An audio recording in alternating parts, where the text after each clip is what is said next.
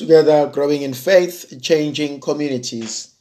My dear brothers and sisters, today I would like us to reflect on the Gospel of Mark, chapter five, from verse one to verse twenty.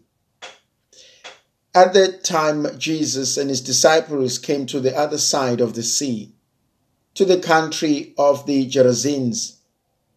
And when he had come out of the boat, there met him out of the tombs a man with an unclean spirit, who lived among the tombs, and no one could blind him anymore.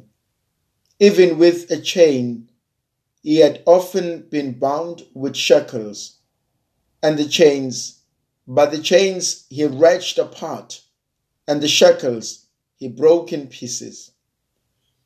And no one had the strength to subdue him.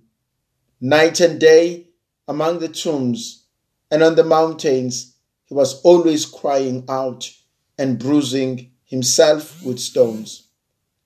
And when he saw Jesus from afar, he ran and worshipped him. Crying out with a loud voice, he said, "What have you to do with me, Jesus, Son of the Most High God? I beg you, by God, do not torment me." For he had said to him, "Come out of the man, you unclean spirit." And Jesus asked him, "What is your name?" He replied, "My name is Legion, for we are many." And he begged him eagerly not to send them out of the country. Now a great herd of swine was feeding there on the hillside, and they begged him, "Send us to the swine, let us enter them." So he gave them leave, and the unclean spirit came out and entered the swine, and the herd, numbering about two thousand, rushed down the steep bank into the sea, and were drowned in the sea. The herdsmen fled and told it in the city and in the country. And the people came to see what it was that had happened. And they came to Jesus, and saw the demoniac sitting there, clothed and in his right mind, the man who had had the legion, and they were afraid. And those who had seen it told what had happened to the demoniac and to the swine. And they began to beg Jesus to depart from their neighborhood. And as he was getting into the boat, the man who had been possessed with demons begged him that he might be with him.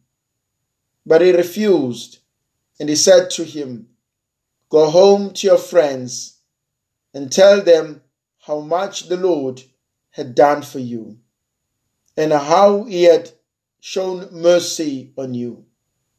And he went away and began to proclaim in the Decapolis how much Jesus had done for him, and all men were marveled. It's a beautiful reading. It's, it's a powerful reading. It's Jesus who meets the man from the tomb. He has no name, eh? He is the man from the tomb, a man from death. And this man had been in the past been chained and had put shackles on him. People had chained him to subdue him. They had put shackles, but he broke them and he shattered them into pieces. He ran away from them in order to be free from them. How many of us are feeling like that? That I wish I can get out. I wish I can walk away. I wish I can run. I wish I can disappear when nobody can find me. How many of us are feeling like that? Where we, we feel that we are suppressed.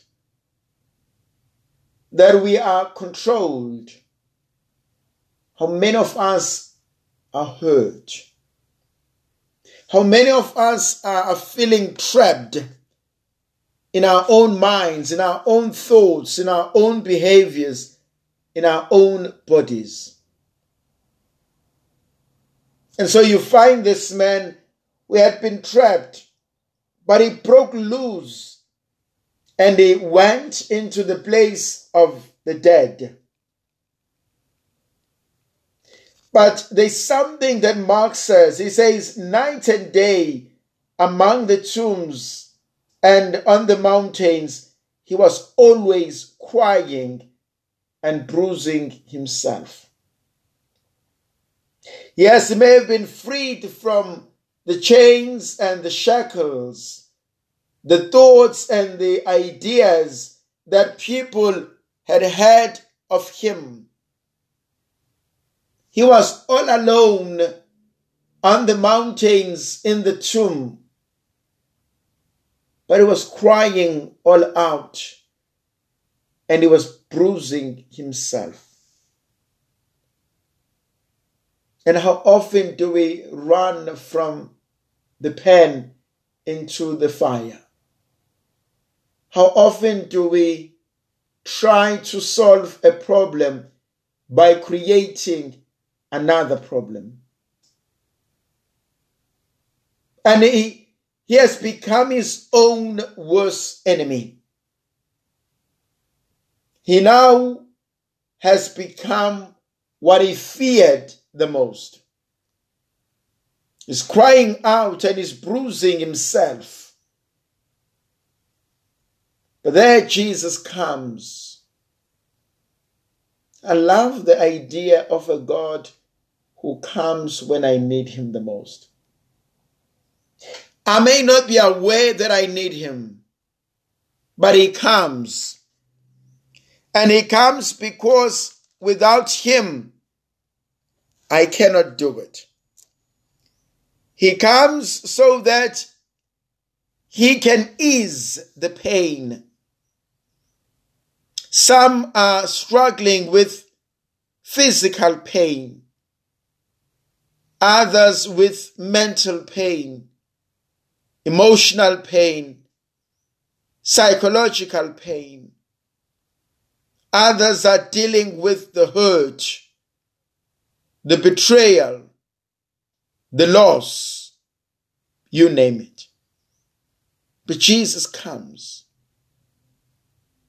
Some have been struggling for years, trying to make sense of what's going on.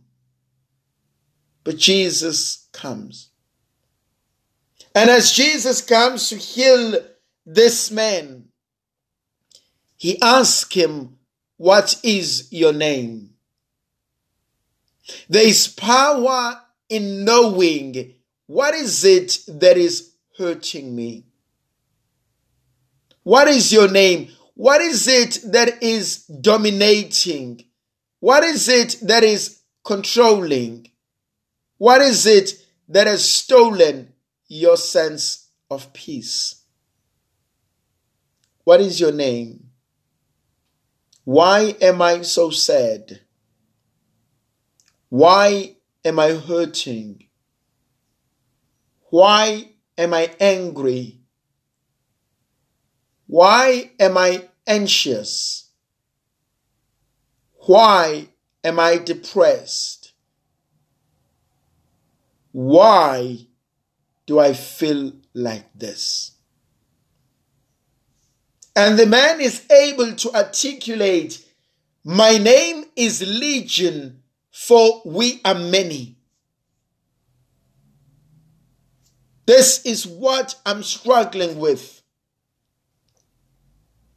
This is what has stolen my sense of peace.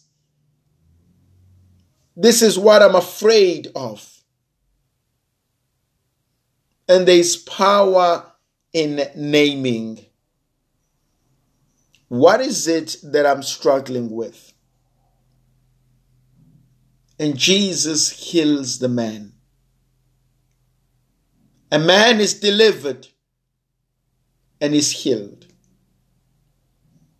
And so when the people from the city and the countryside came to see Jesus, they saw a demoniac who had been sick, was now clothed and sitting down quietly. Is there a possibility that things can get better? Oh boy, yes, there is. There is. And that is what keeps me going every day. That things will get better. That the pain will disappear. That the peace will be restored. That you will learn to love again. You will learn to laugh. And you will learn to be at peace with yourself and with those whom you love. Things will get better. That's the beauty of our faith. May the Virgin Mother of God continue to be with you, to protect, to bless, and to guide you. In the name of the Father, and of the Son, and of the Holy Spirit. Amen. Hail, Holy Queen, Mother of Mercy. Hail our life, our sweetness, and our hope. Today do we cry, poor banished children of Eve. Today do we set up our sighs, mourning and weeping in this valley of tears. Turn then, O most gracious Advocate, thine eyes of mercy towards us. And after this our exile, show unto us the blessed fruit of thy womb, Jesus. O clement, O loving, O sweet Virgin Mary. May Almighty God bless and protect you, the Father, the Son, and the Holy Spirit. Amen.